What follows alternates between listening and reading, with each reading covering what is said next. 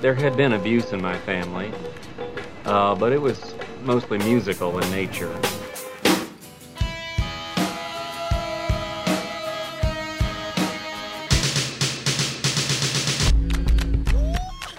Are you ready to get your world rocked? Ready! Are you ready to get your mind blown? Do it! One, two, three, four.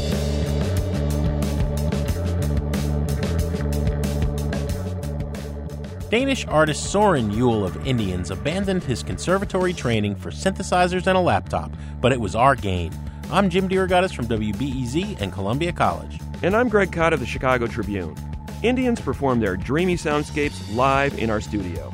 And they birthed heavy metal, but never had a number one album until now. We'll review the latest from Black Sabbath. That's all coming up on Sound Opinions. You're listening to Sound Opinions, and now it's time for some music news.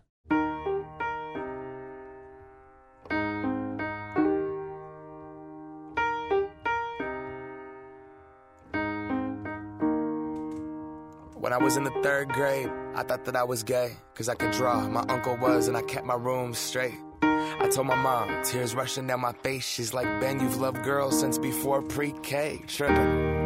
Yeah, I guess she had a point, didn't she? Bunch of stereotypes all in my head. I remember doing the math, like, yeah, I'm good at Little League. A preconceived idea of what it all meant. But those that like the same sex have the characteristics. The right wing conservatives think it's a decision. And you can be cured with some treatment in religion. Man made rewiring of a predisposition playing God. That is Macklemore and Ryan Lewis with the hit song Same Love, a song that a lot of people are saying is the first to explicitly embrace and promote gay marriage in the top 40. We're talking about 788,000 sales so far, 53 million YouTube views. It entered the top 40, coincidentally or not, on the same day that the Supreme Court came down with those two big rulings in two big gay rights cases the uh, challenge to the Federal Defense of Marriage Act and the California ban on same sex marriage. Both ended up victories for gay rights advocates, and on that same day, the song went, went to number 28 on the charts.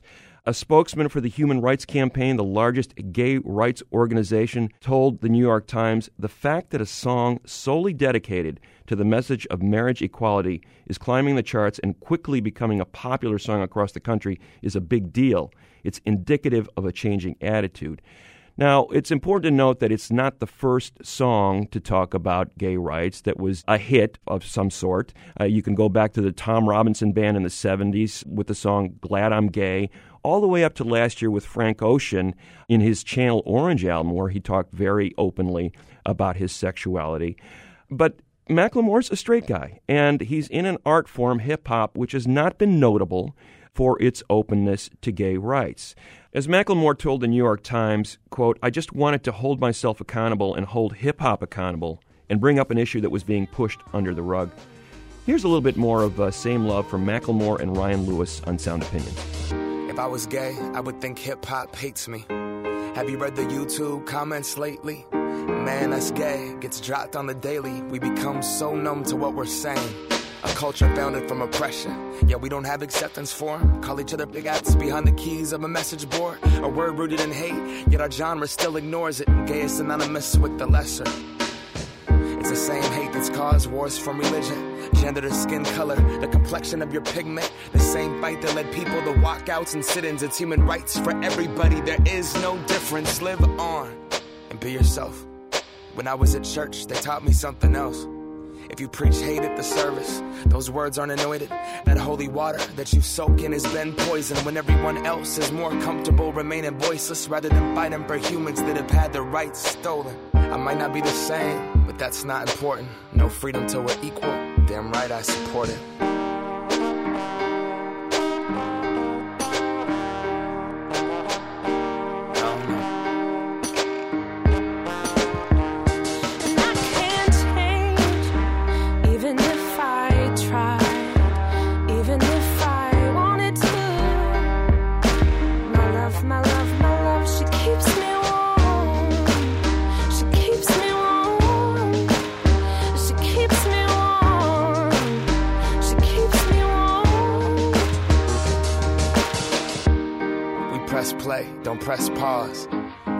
March on. With the veil over our eyes, we turn our back on the cause. Till the day that my uncles can be united by law. When kids aren't walking around the hallway, plagued by pain in their heart. A world so hateful, some would rather die than be who they are. And a certificate on paper isn't gonna solve it all, but it's a damn good place to start.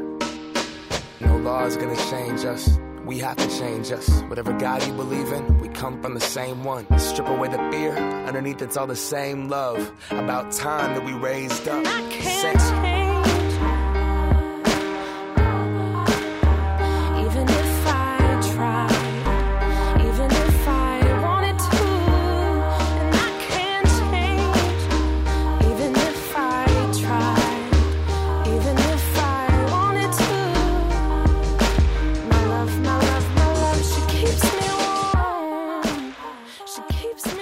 That was Same Love by Macklemore and Ryan Lewis on Sound Opinions.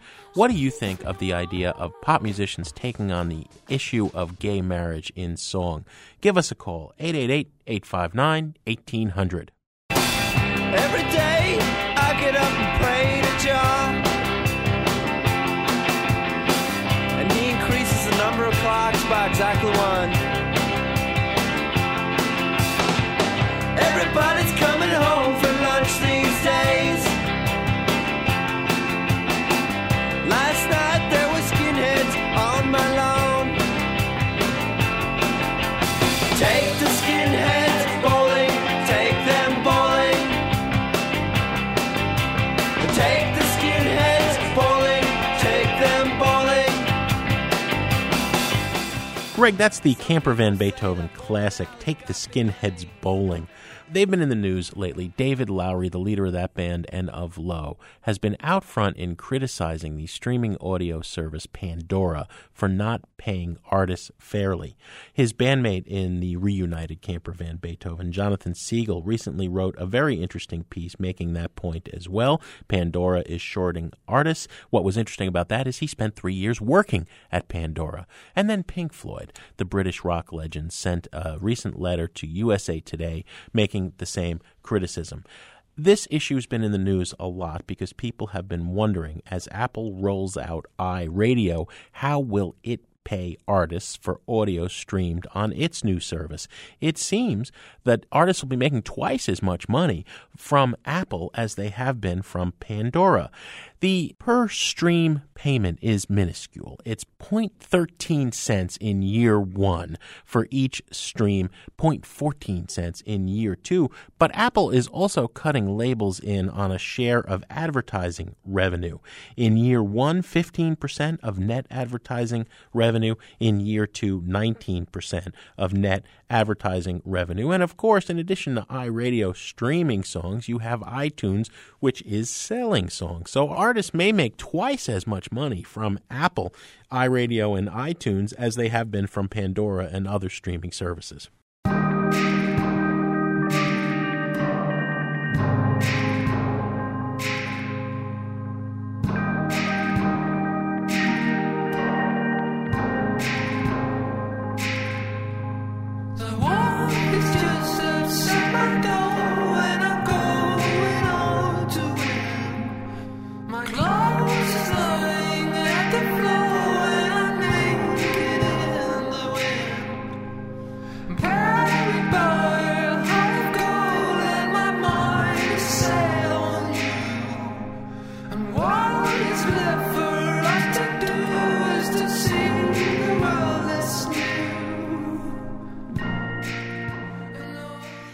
Listening to Sound Opinions, and those radiant, beautiful sounds are courtesy of the Danish band Indians, a song called New. The man behind Indians is the classically trained multi instrumentalist Soren Juul. He first caught our attention after releasing the viral hit video for Magic Kids on the web.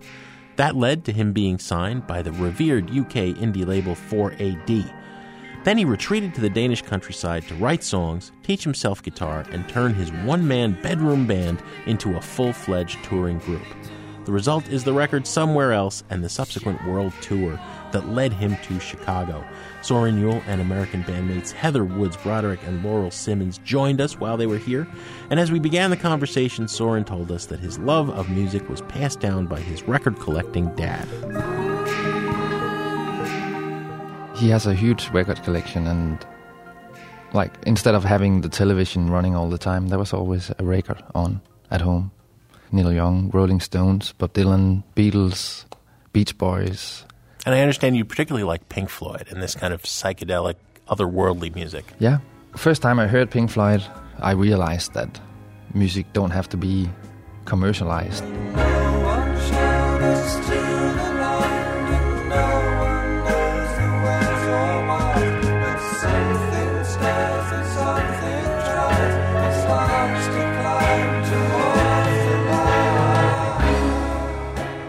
I like when you have time in music and you can actually let yourself go and let your imagination go with it, you know.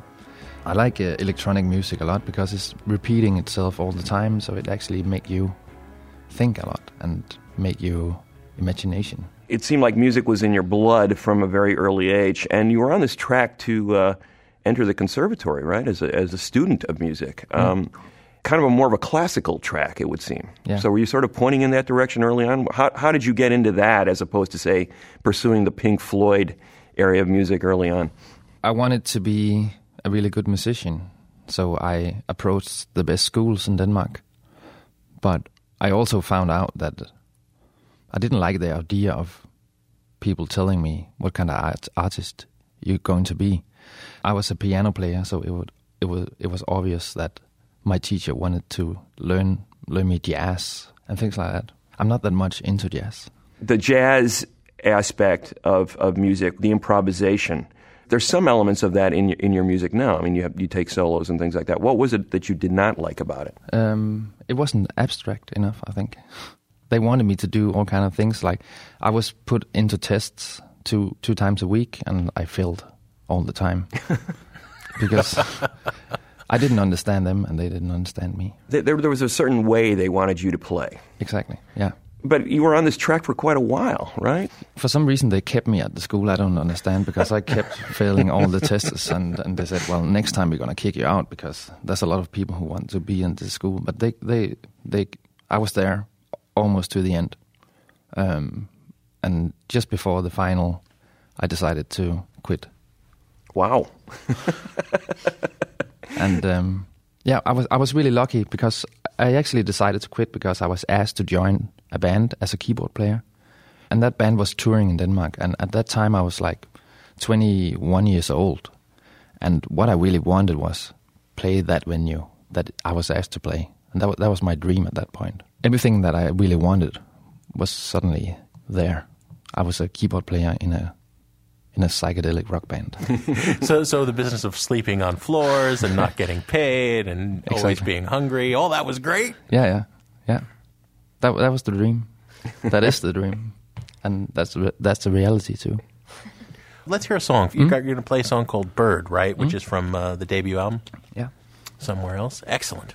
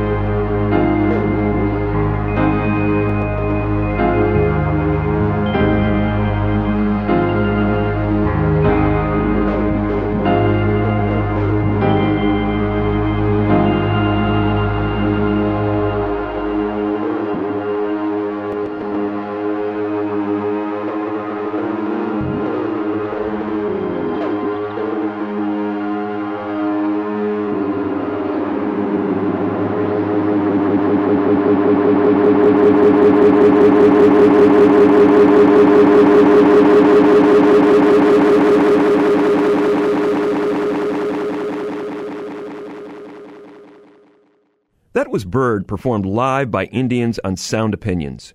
We've got more with the band in a minute on Sound Opinions from WBEZ Chicago and PRX. And later, it's the OGs of metal, Black Sabbath.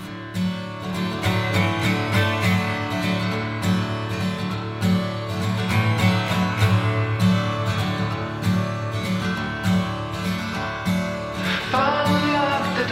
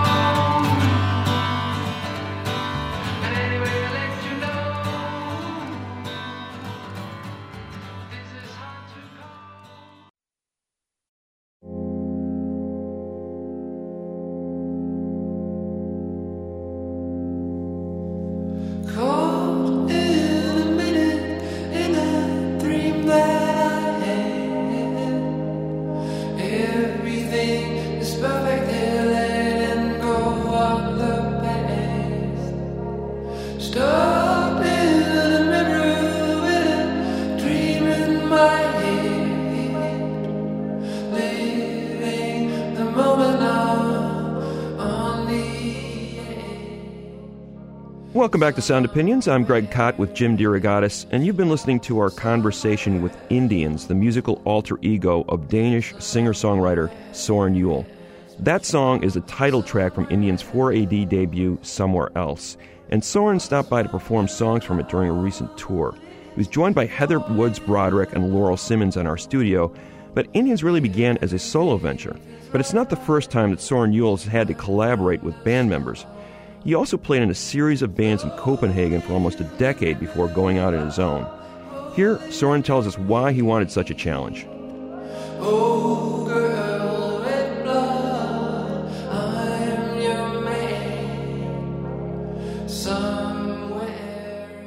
I got to a point where I felt too safe on stage, just being in the background as a keyboard player and backing vocal.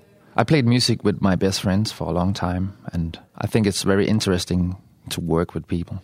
Like it's it's very difficult to be creative as a band, but I've done that for ten years in different projects. So I wanted to do something myself and at least try to be the boss. So the bedroom recordings were kind of the start of that. That's where that's where the whole thing got. You got this apartment, started recording on your own. Yeah. What it was a laptop, keyboards, basically in, in your in your room there. You had some success. Almost, it seems like the short version of the story is that you put a track online, and the next thing you know, you're getting phone calls from 4AD. What's the reality of that? I think the the whole music business has changed a lot. I don't believe in rock stars. Like rock stars belong to the 70s and 60s and 80s. I don't believe in rock stars anymore. We are basically promoting ourselves all the time at the internet, and I I love that you can actually promote yourself. Like so many opportunities all the time online. I made the song and I wanted to share it with people, so I asked a friend to make a little video for it, and I put it on my Facebook page, and my friends starting sharing sharing it with their friends, and you know sharing and and sharing. It was very the music. organic. Yeah, yeah, yeah. And suddenly it it just went outside of Denmark and went on a blog in Sweden and went on on a blog in Greek, and suddenly it was on American music blog as Yeah. well.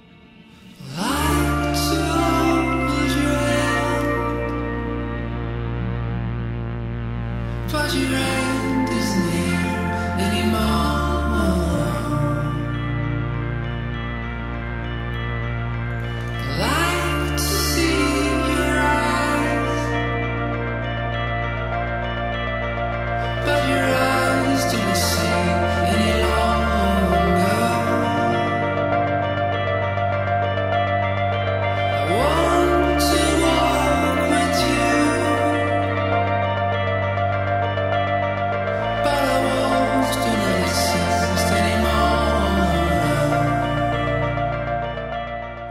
Sometimes a song will start with you with a particular keyboard sound or a, a particular sonic trigger. Yeah. But that kind of belies the craftsmanship. Uh, you know, the lyrics are, are so beautiful and the melodies are layered and there's these wonderful arrangements. It seems awfully complicated music to come from just mucking about on a keyboard. Yeah. For example, like this, every sound on this synthesizer is uh, redone. There's no like pre- factory presets in the synthesizer. I, So you've I taken made- all the digital Yeah. formulas and I- tweaked them. Yeah, I basically got it and turned everything to zero and made my own sound. So this, like, is this is a bell sound. It's very inspiring in itself.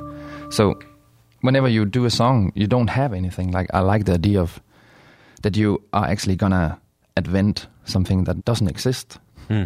and when you're done, you something exists. you know, But from, that's a from unique, nothing. That's a unique way of composing. I mean, many songwriters that we talk to say, you know, we, I woke up with this idea, I have this melody in my head, or it's been, it's been, you know, you're you're kind of opening yourself up via your instruments to what's going to come.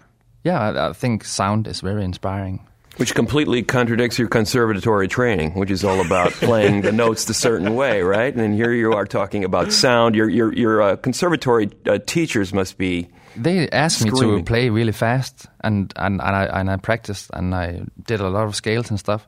But I I also used six or seven hour years to try and forget what they what they told me looks like you're doing a pretty good job. because things can get too technical too. I'm curious about singing in English. Um, why not sing in Danish? That's a good question. I mean, we wouldn't know what you were saying, and Bird is a lovely image, uh, you know, lyrically. yeah, I, I I believe in opportunities, and it would be a limit for the music if I was singing in Danish. I probably wouldn't be here right now because you wouldn't understand what I was saying. Yeah. So But that's our fault. Ugly Americans. we won't listen to anything that we don't understand, right? I like your language. I like. I think it's very important for people to communicate, and we are all humans, and English is is a very easy language. It's a very easy way to communicate. So I I believe and think it's very important that that you at least can speak English, so we all can communicate. Like it's a it's a world language. I think. When you talk about communicating, and I want to get back to what you were saying about Magic Kids, the song that kind of had a life of its own. I don't, I'm sure you weren't expecting it to get as worldwide as it was, but I think part of the reason that song was so affecting to people was not only the melody, there's something insinuating about that, and the vocal, this kind of one introspective thing going on, but there's also this really cool synth part that's kind of like the last part of the song. Hmm? And it's a beautiful thing. And I'm wondering how much of your classical training figured into composing that and how much of this let's just make a sound and see where it leads us, uh, tr- you know, mindset that you were in That, uh, that, that, contributed what, to that. That's what happened. Like the sound was made made its its own melody. I might be wrong, but I, once I heard this. I think it was Bob Dylan. He said, "Sometimes you're in the room with the song, but sometimes the song is in the room with you." and that makes sense because I can't remember making this song. The song was in the room with me. Wow. That's a good cue. We're here with Indians, and uh, can you play Magic Kids for us? Yeah. Great.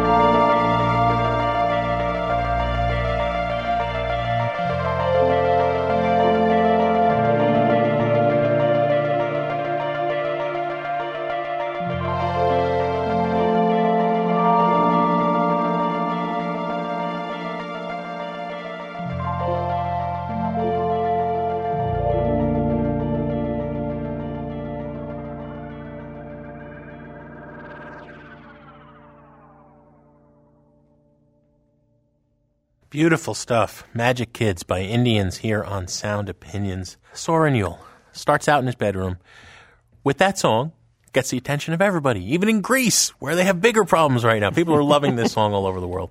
You wind up signed to 4AD. It wasn't long before you realized you were going to have to put a band together, Yeah. right? And Indians became a group in Denmark, but it's a different set of musicians we have here. Heather Woods, Broderick, and, and Laurel Simmons joining you. Mm-hmm. They wouldn't let you bring the band, right? Um, you have to build things up. I'm I'm not I'm not spoiled, and it costs a lot of money Oh, to okay. to bring a band into the states from Europe. I, I like the idea of try to do things different too. I I was very lucky to get introduced to Heather and, and Laurel, and um, I think that's that is very inspiring to have that opportunity as well. You're playing as Indians now, but a year, a little over a year ago, you weren't doing this at all. There was no live context for this at all. How was that first gig? The the first show was in February last year. I was told to do this like a winter festival in Copenhagen. I actually had to like create more songs to play the concert. Mm-hmm.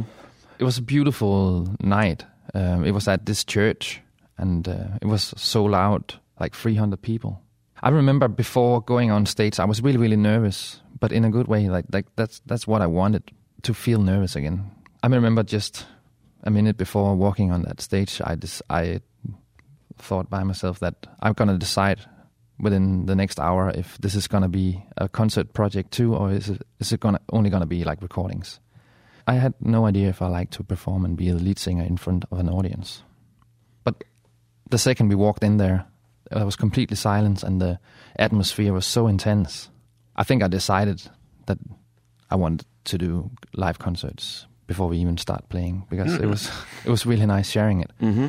And, and, and it's interesting the way you're saying that the silence and the intent, you could feel the intensity in the room because the people were obviously focused on what was happening. So Yeah. you, this this is not the kind of thing you envision doing like at a, at a Skrillex type environment where there's lots of lights and things are blowing up. It's not.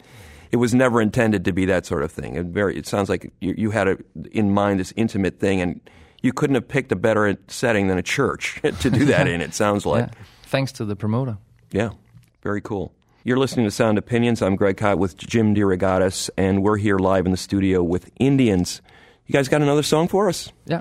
Um, I'll grab my guitar. What are we going to hear, Soren? Um, this song is a guitar song. It's called uh, "I'm Haunted." This is not the guitar, but I, like two years ago, I found a guitar uh, in the trash, um, and I took it home and put new strings on it, and I love that guitar, and I, I tuned it. I, I, I don't play guitar that much, but I tuned it in a way so it's, it's easy to play guitar. So this this song is called "I'm Haunted," and uh, it's written on a trash guitar.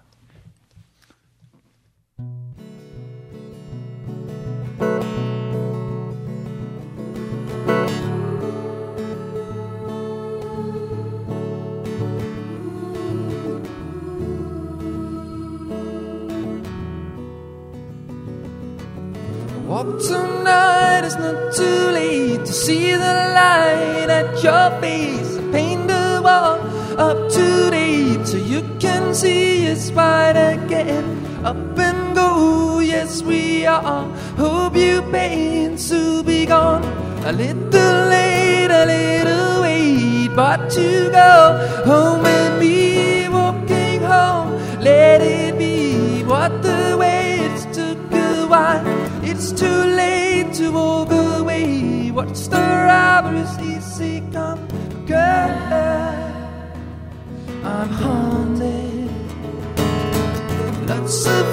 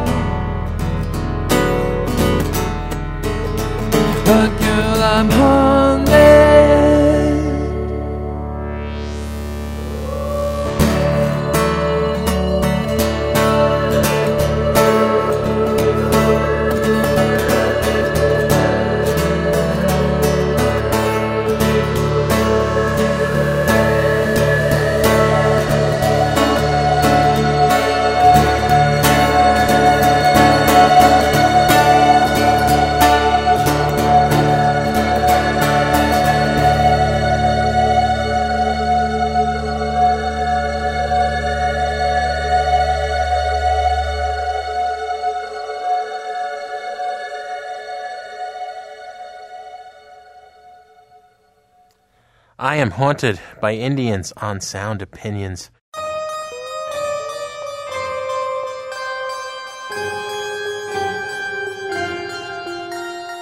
Soren Juul, Heather Woods, Broderick, Laurel Simmons. Thanks so much for coming in. Thank you for having us. To see video of Indians live in the studio, visit soundopinions.org. And we want to hear from you. Soren Juul said Pink Floyd was the band that showed him pop music doesn't have to be conventional. What was your epiphany band? Call 888 859 1800.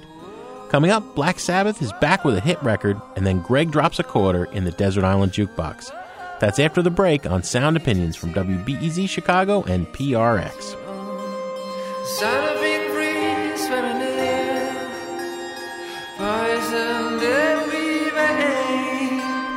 About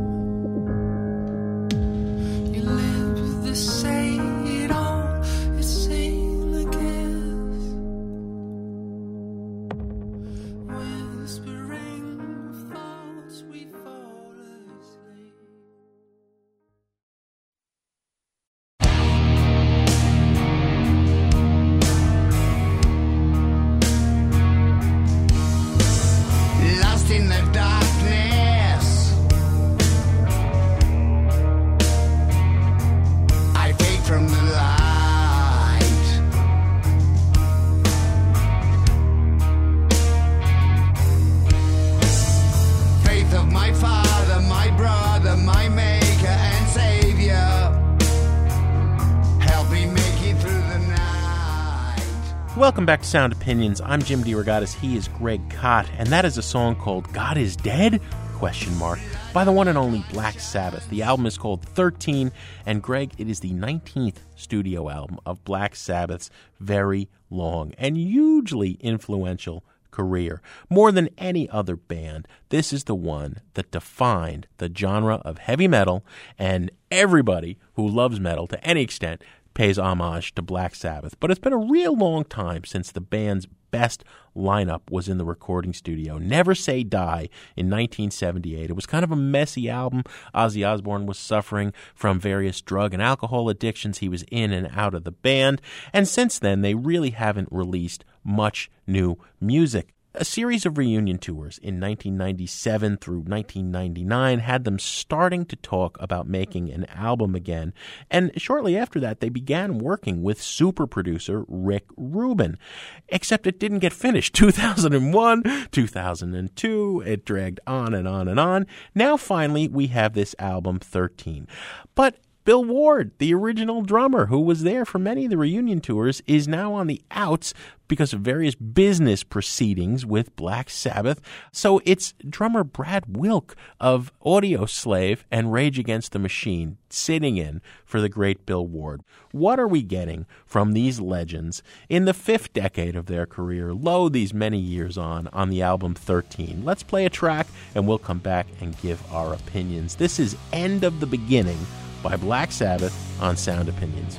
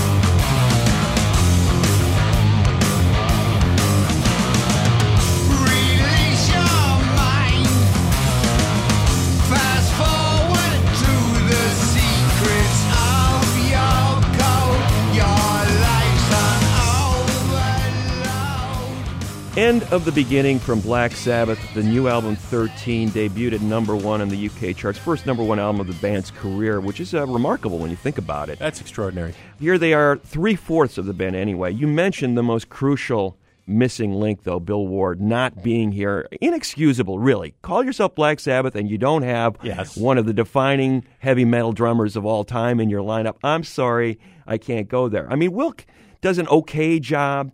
But I think what's fascinating about this album is that they really went back to the early, early roots of the band, almost like that pre debut sound where they were into this kind of jazz and blues vibe. I mean, five of the eight tracks are longer than seven minutes, and it really calls for that Ward flexibility, that almost sense of jazz swing that he would bring to some of those tunes. Wilk just doesn't have that.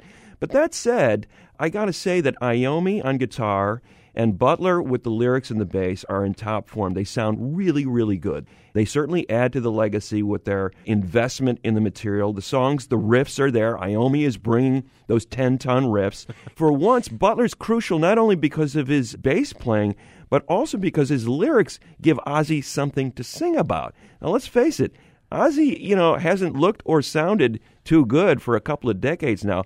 But now he's got something to sing about. And what he's singing about is some of those inner demons that he has been so uh, publicly wrestling with What he's singing about years. it. All of these songs are about how about death. Yes. I've never heard an album that mentions dying or death more. You know, and, and it's like because they're all like senior citizens now, and they're all going to die soon. That's the only thing they're singing about. Well, well, Ozzy's staring into that abyss, as you can see every time he's he's interviewed. You kind of get that sense of it. So there's actually kind of a, a, a meaning behind this album than just a souvenir for this big reunion tour. So despite the fact that Ward isn't there, they don't embarrass themselves. It's not a great Black Sabbath album, but it's not embarrassing either. It's a it's a very solid Burn It record. Oh, I don't know. I, you're you're giving them way too much of a pass. You know, Rick Rubin wanted to take them back to the sound of Black Sabbath, Paranoid, Master of Reality, and he didn't. He's been criticized in some of the audio magazines for over compressing everything. You know, it's a way too compressed album, doing that loudness mastering that tries to replace intensity with just loudness. It's it's a rotten sounding record. You're going to laugh at me for saying this, but Butler has at times been a very great lyricist, walking that fine line between knowingly being cartoonish mm-hmm. but not being laughable, if you know what I mean. Sweet Leaf is a love song to a pot plant, okay?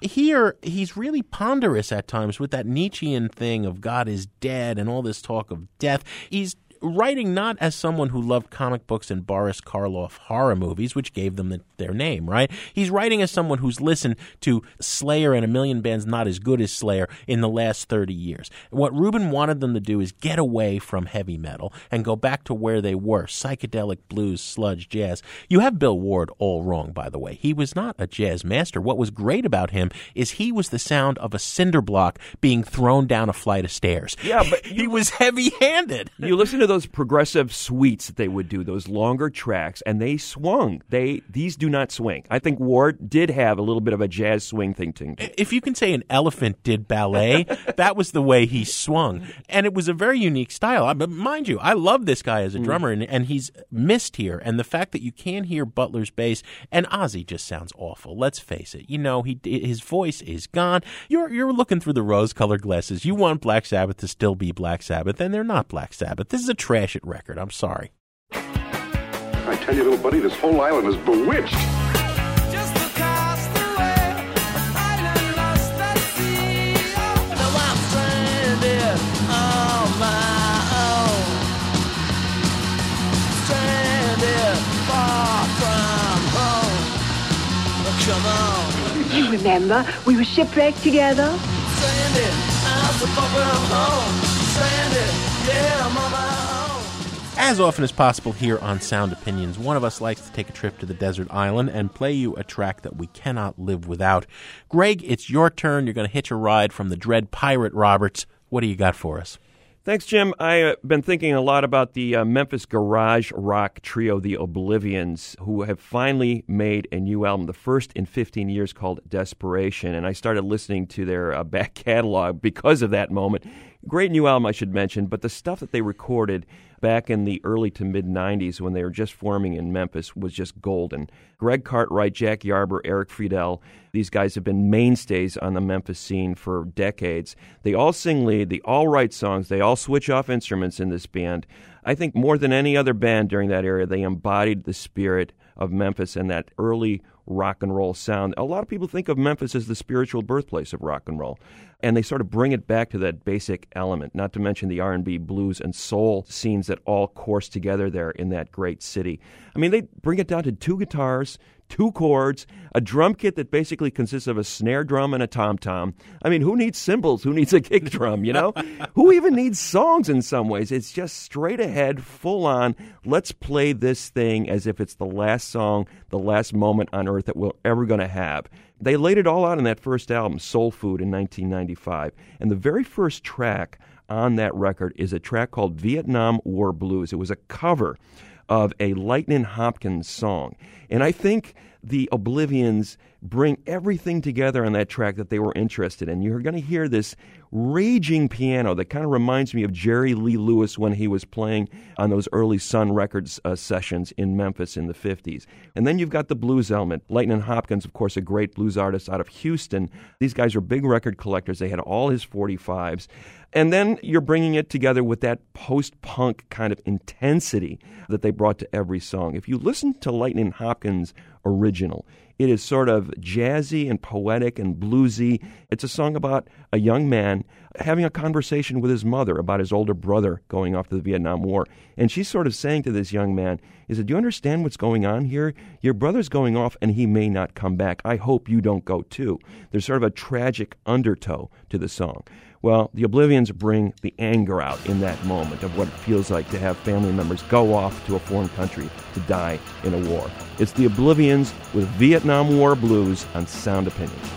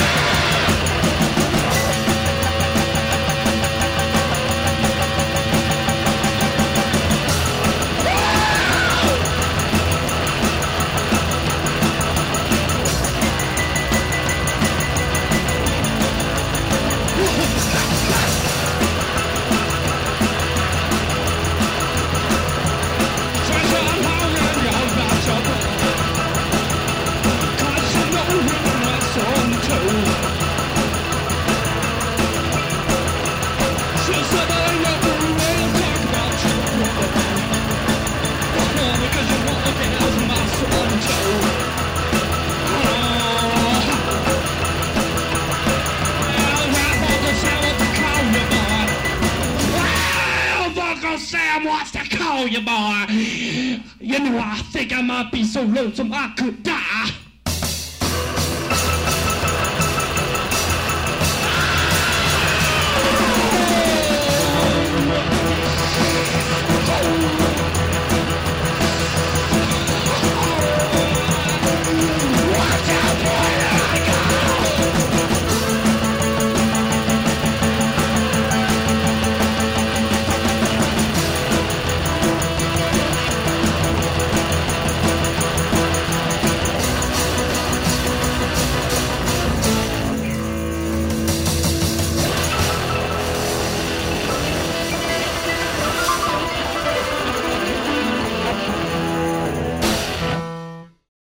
Oblivions with Vietnam War Blues, Greg Kot's Desert Island Jukebox pick for the week. Greg, what do we have on the show next week?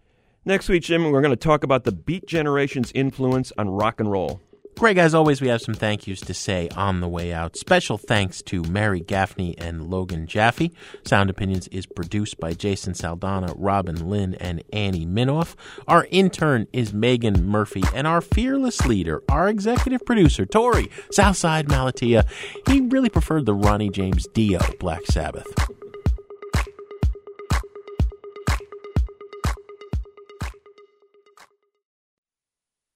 Bus, bus, line is busy every time that I phone. Bus is the longest talker I ever known. Bus, bus, I've been trying hard to reach him all day. Bus, when I get him, I forget what to say. Should I call the operator? Is the number that he gave me my own? On Sound Opinions, everyone's a critic. So now it's time to hear what you have to say. New messages. Hey guys, uh, Eric Winnick from Brooklyn, New York, calling.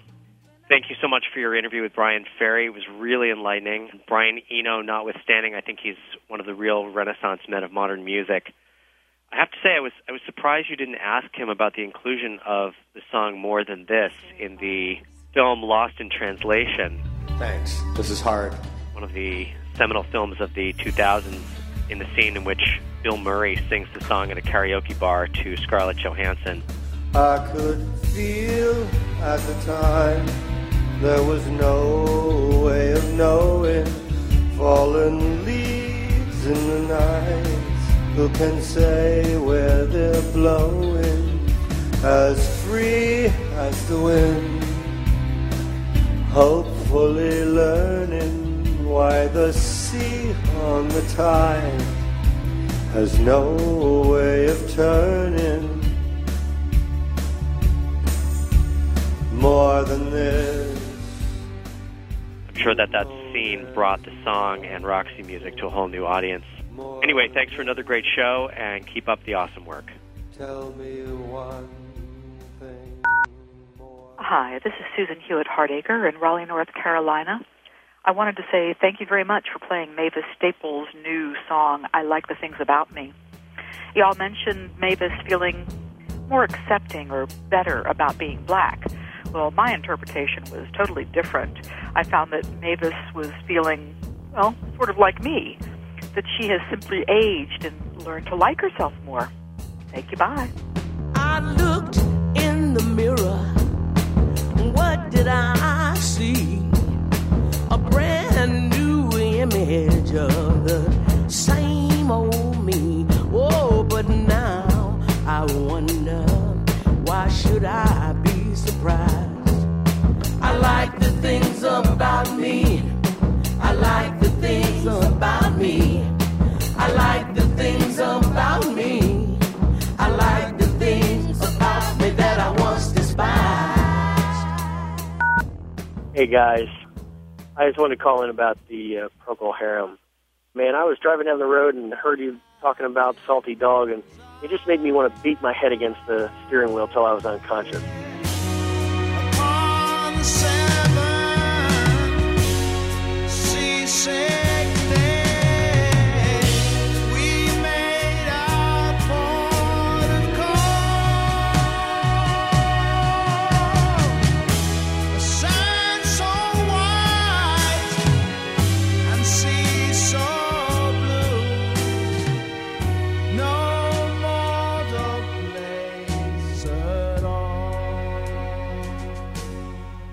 Harum, what a one-trick oh pony those guys are.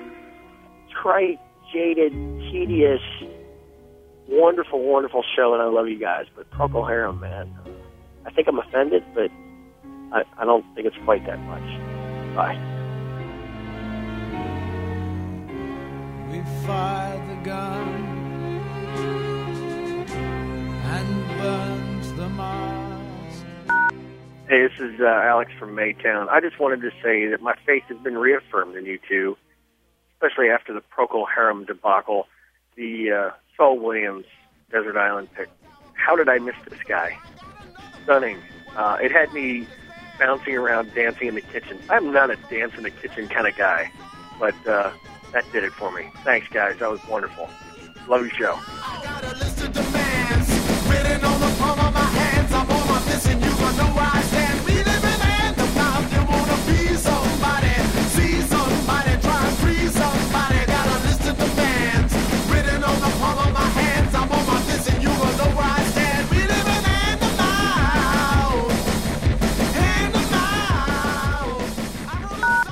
no more messages. To give us your opinions on Sound Opinions, call our hotline, 888 859 1800. We'll be back next week with more Sound Opinions produced by WBEZ Chicago and distributed by PRX.